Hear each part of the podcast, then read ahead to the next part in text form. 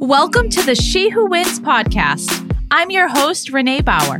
I'm an attorney, entrepreneur, author, speaker, and investor. This is the place where we dive into all of the things that matter to you and, most importantly, uncover what's holding you back from realizing your dreams. Because she who moves forward fiercely is she who wins.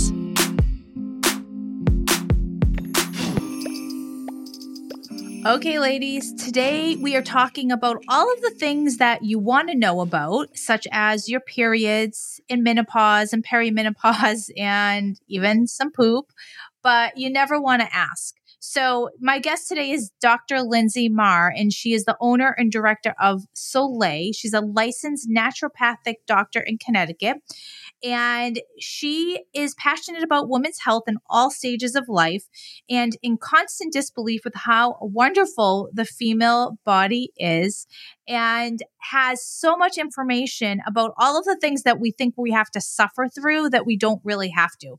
So, listen up take some notes because this is a really good conversation, even if it's a little uncomfortable and even if it's outside of the norm of what we typically talk about on this podcast, but it is so necessary. Hey, Lyndsey, welcome to the show. Thank you.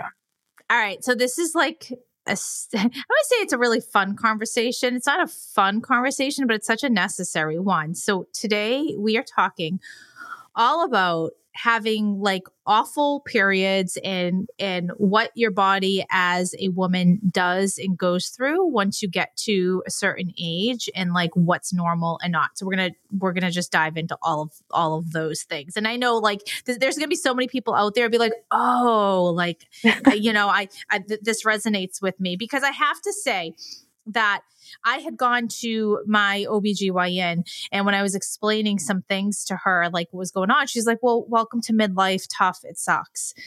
And that was so upsetting to me, which is why there's so much value in what you do.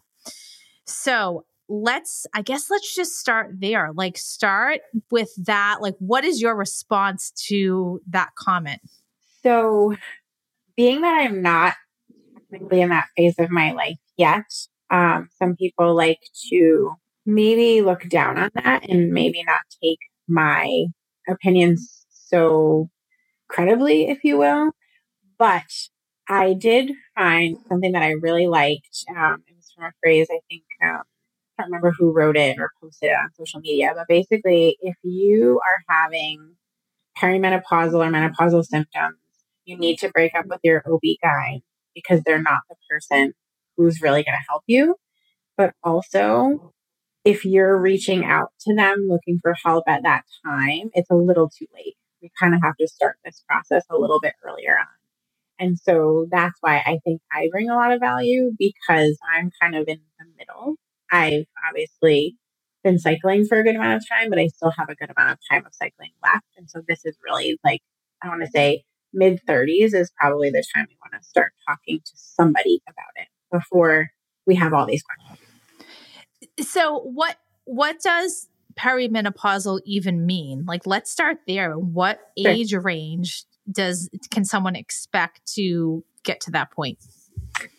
So, a lot of people like to use the term premenopausal interchangeably with perimenopausal, but technically they don't mean the same thing. In essence, they both mean like before menopause, but premenopausal is truly a woman who is cycling, fertile, um, has a regular period every month. And perimenopausal is about that seven to 10 years before menopause actually sets in. We often maybe connote it with like that one to two years leading up to menopause because that's when a lot of those changes take place. But truthfully, it can be, you know, the average age of menopause in the United States is 51. So, you know, think about the number of women who maybe go into menopause before that, go into menopause after that. So we're looking at if the eight, average age is 51, seven to 10 years before that. So we're looking at women in their 40s who are pretty much kind of experiencing this menopause, perimenopausal time. And so that's when things like maybe your sleep starts to change. Maybe you're getting a little warmer than you used to. Um, sometimes that can look like hot flashes, but it can look like night sweats too. There's just a change, there's a shift And sometimes it's that uncomfortable, I don't know, like that question you probably were bringing to your gynecologist who said, Welcome to midlife. But it's it can be a constellation of different things. Everyone experiences it. It could be that stubborn weight that we just can't lose. And, you know, as women, we, you know, identify with our bodies and any change, especially as it pertains to body composition, could be that trigger too. So it can be so many different things. Uh, but a lot of it could be that we just don't feel comfortable. We might not even be able to put our pulse on what it is. We just know something's different.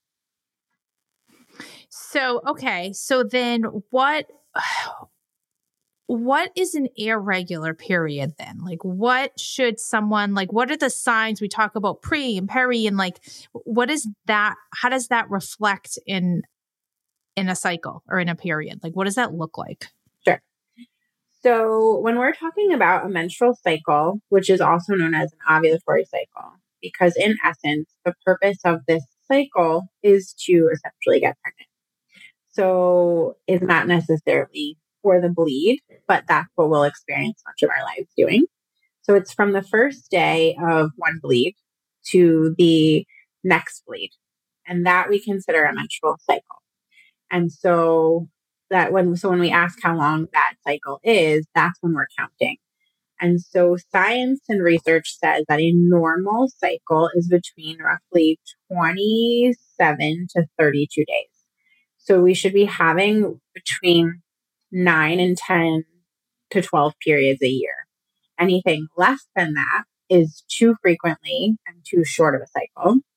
Anything more than that, um, actually, sorry, flip it. Anything more than that is too um, too many cycles. So if you're having like 13, it means you're probably having a shorter cycle. Oh, that poor person. Yeah. but then it's equally as detrimental if you're having like eight periods a year or seven periods a year because your cycles are probably averaging about 40 to 45 or 50 days. And with that, you really should not be having too much cramping. I mean, a little bit of cramping is normal. We're shedding a uterine lining after all. Um, but you should not feel like you're giving birth every month. You should not be doubled over in pain. If you are taking pain relievers, you should be getting relief from that. If you're not, that is something you probably should talk to a provider about. Um, flow should not be super, super heavy. And that's kind of hard to quanti- uh, kind of quantitate because do you use tampons? Do you use a cup? Do you use a disc? Do you use pads? So when we are saying like bleeding too heavily, we're usually saying, are you bleeding through a pad like every hour or two? Like that's totally not normal. Um, are there are there any like discrepancies in the flow? Um, those types of things. Um, is it too short? Are you bleeding for like two or three days? Is it super light and you're just spotting? You know, all these things are some variation of abnormal. Um, so I guess if we were to say like an ideal period would be 28 days, minimal cramping, don't need to take a pain reliever, don't need to take off time from work, don't need to be in the fetal position on our bed for much of that time. Um, no headaches because that's frequent too. We get women who have hormonal headaches.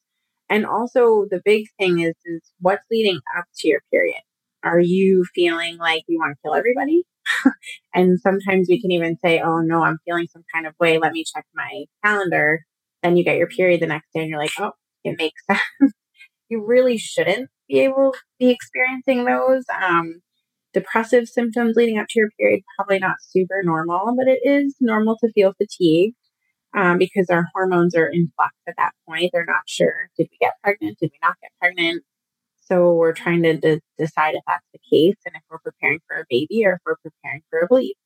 So pretty much what most of um, the women in the United States are kind of experiencing are some variation of that, which is unfortunate. And I think the conversation is we're not having it enough. So we don't know what normal is. And it's the same thing I've talked to my patients about going to the bathroom, which is equally as important as what's happening in your hormonal cycles because, you know, what is happening in the bathroom? Are you going regularly? Are you not? And people kind of dismiss it because no one wants to talk about it. So, but when you don't know what normal is, you can't know what abnormal is. Yeah. And I actually had a patient recently who said, you know, I just thought it was normal to be in excruciating, debilitating pain every month. And turned out she had endometriosis. And she had laparoscopic, which is typically used to remove some of that tissue. And she's like, my periods have never been better. So it's, you don't know what you don't know, right? Hmm. All right. So ta- let's talk. You, you talked about going to the bathroom, and we're just going to go there. What's normal? All right. So are we going at least once a day? Are we struggling or not struggling? Uh, we should not be having a hard time to move those bowels. Should come out like butter, if you will. um, yeah, uh, you should not be sitting on the toilet for a long period of time.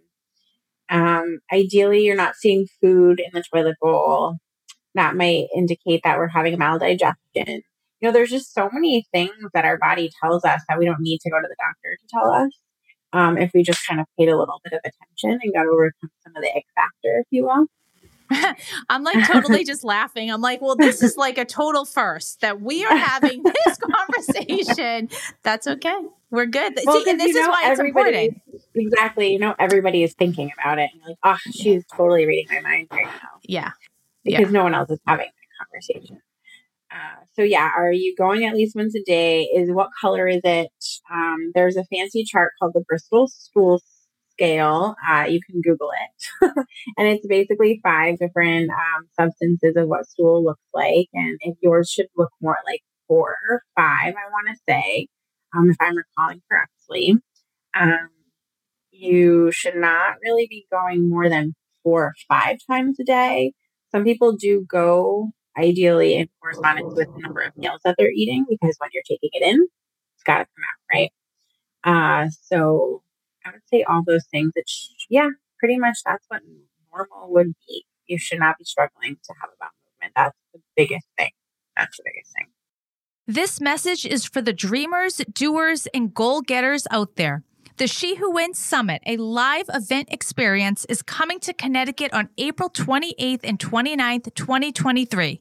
It's time to supercharge your soul so you can show up even more powerfully in your life, in your relationships, and in your business and career.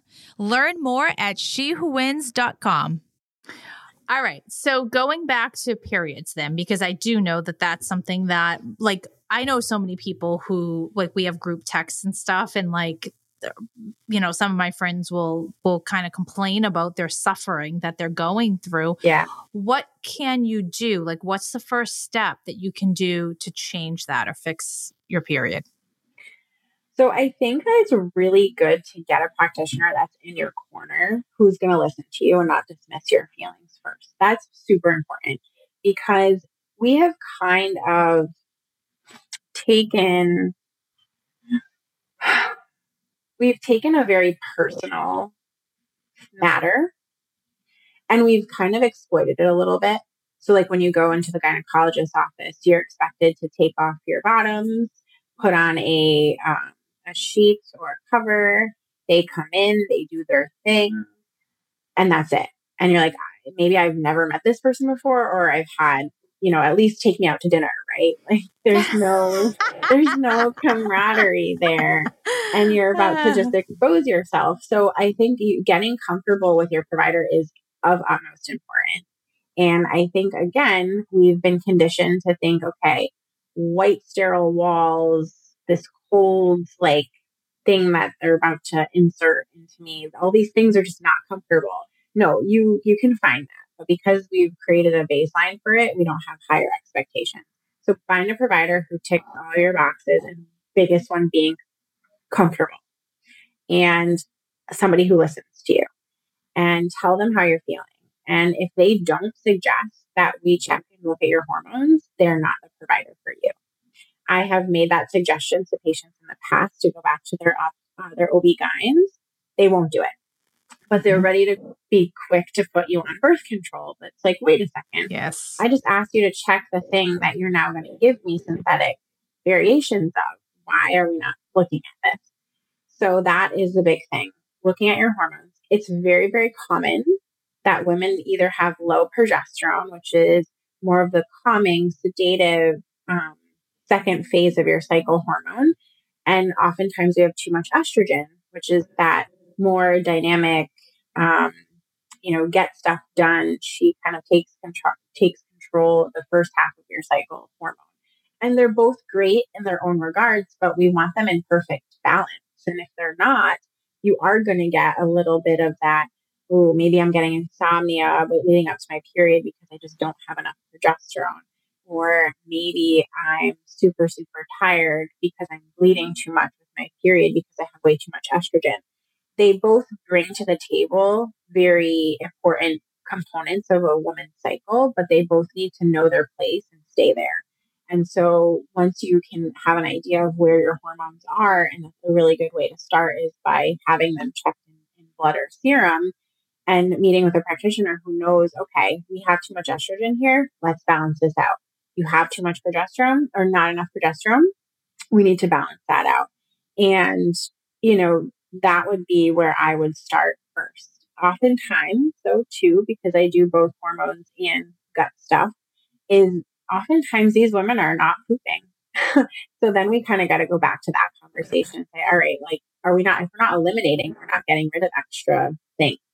So let's make sure all those those pipes are working too before I on It all comes down to the poop. So exactly. I'm, def- I'm deflecting and bringing us back to something else because apparently I don't want to talk about the poop. That's okay. Just kidding. No, no, no, no. But you did talk. You brought something up that I do want to go back to because I think it's so important. Is birth control because mm-hmm. I will share that when I had went to my doctor and was like, "Listen, my my periods are pretty awful. I have these headaches. I'm not sleeping." She's like, that is exactly what she said is let's put you on birth control. Mm-hmm. I took the birth control. It's supposed to be low hormone birth control. Mm-hmm. And I was so depressed. Like I, and I'm not a depressed person. And I was like, what is wrong with me that I, uh, like I feel this way? And I knew something was up and I immediately stopped, never went back on and it completely changed it. And then I went, went and, and did everything that you, you were talking about. Mm-hmm. Um, so let's talk about birth control and why that's not necessarily a fix or what your feelings are on it. Sure. So I think it's fair to say that the advent of hormonal birth control really gave women the empowerment to go into the workforce and not become a mom right away and can control kind of those things that we felt out of control. I will definitely give it credit there. It's also allowing for underserved populations to have a little bit more control who don't have education surrounding their body. It's giving them a little bit of control so that we don't perpetuate the cycle essentially of like poverty, for example.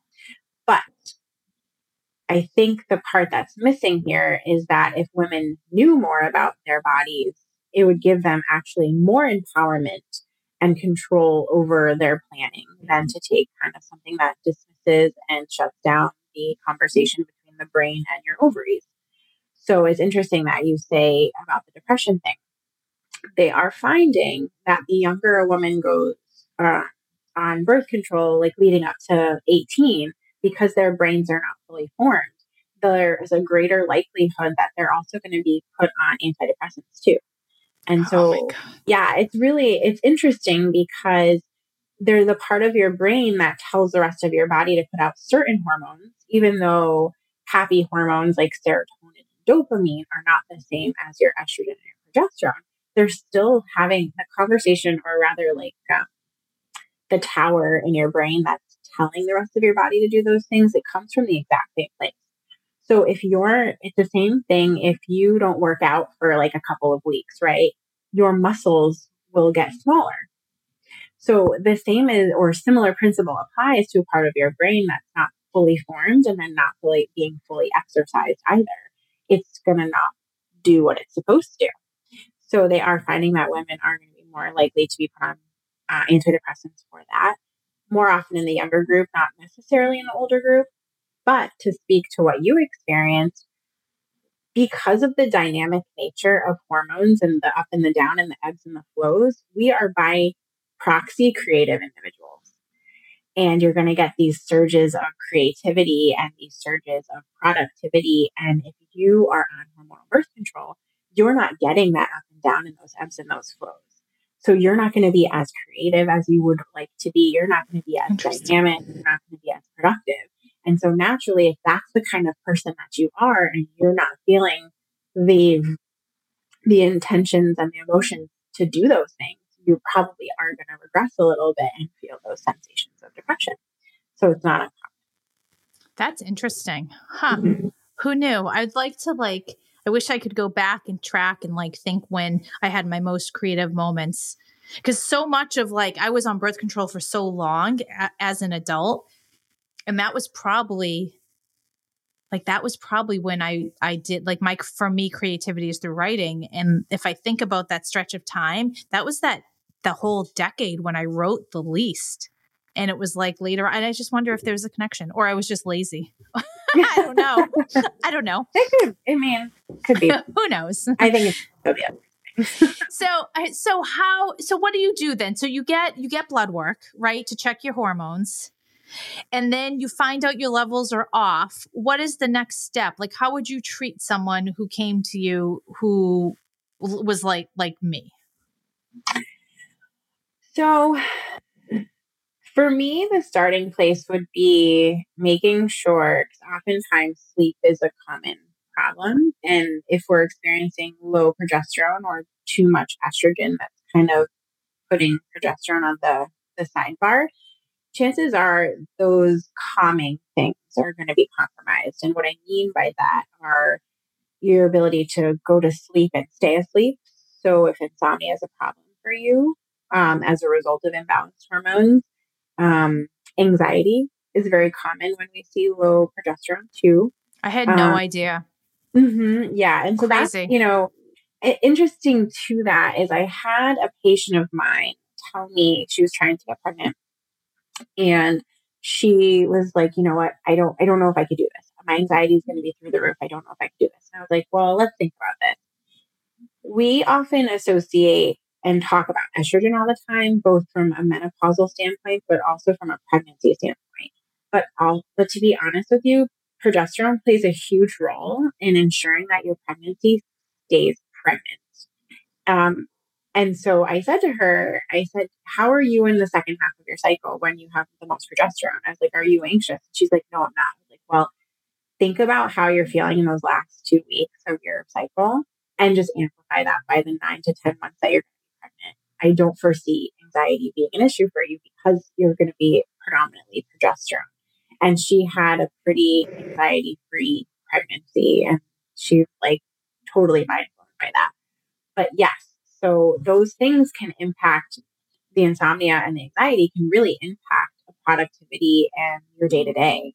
So I would try to, while we're trying to kind of enhance progesterone production or decrease or eliminate some extra estrogen, I want to make sure that you're getting to sleep. And I want to make sure that we're managing, you know, the anxiety appropriately because that can just be debilitating. And then there's a speed forward cycle. So it's like, oh my God, I'm having an anxious moment. It's going to impact the, the rest of my day. And I know sleep, it sounds like a broken record to say how important it is, but truthfully, you want a successful tomorrow, you want a great sleep tonight. So to make sure that these women are sleeping and anxiety free is a huge start I, it's it's so interesting to me um, the anxiety piece of it because when I had originally went and and said I need like help something's not mm-hmm. right I my like I had anxiety and I never in my entire life had anxiety I'm not an anxious mm-hmm. person I'm like what is this and I'm mm-hmm. and and it makes sense and I don't have anxiety anymore but I also had like the headaches which were you know, I, they're not a migraine headache, but they were for two days. They impacted my entire, you know, everything I could do in that day because they were they mm-hmm. would not go away. Tylenol wouldn't make it go away, and mm-hmm. it's like I thought, oh, this is just normal, and I have to live with it, and we don't. Mm-hmm. Yeah, every little thing that you experience as a person that seems like it's deviating from your normal, because again, we might not know what normal is, but if something's deviating from us, it's fair to say that that's some degree of an alarm that our body's like, something's off. We need to pay attention to it. And unfortunately, as a society, we're kind of set, we, we're kind of told, okay, just brush it aside or take a painkiller or take some sort of reliever, and then that's it. And you're good to go and you continue on your way.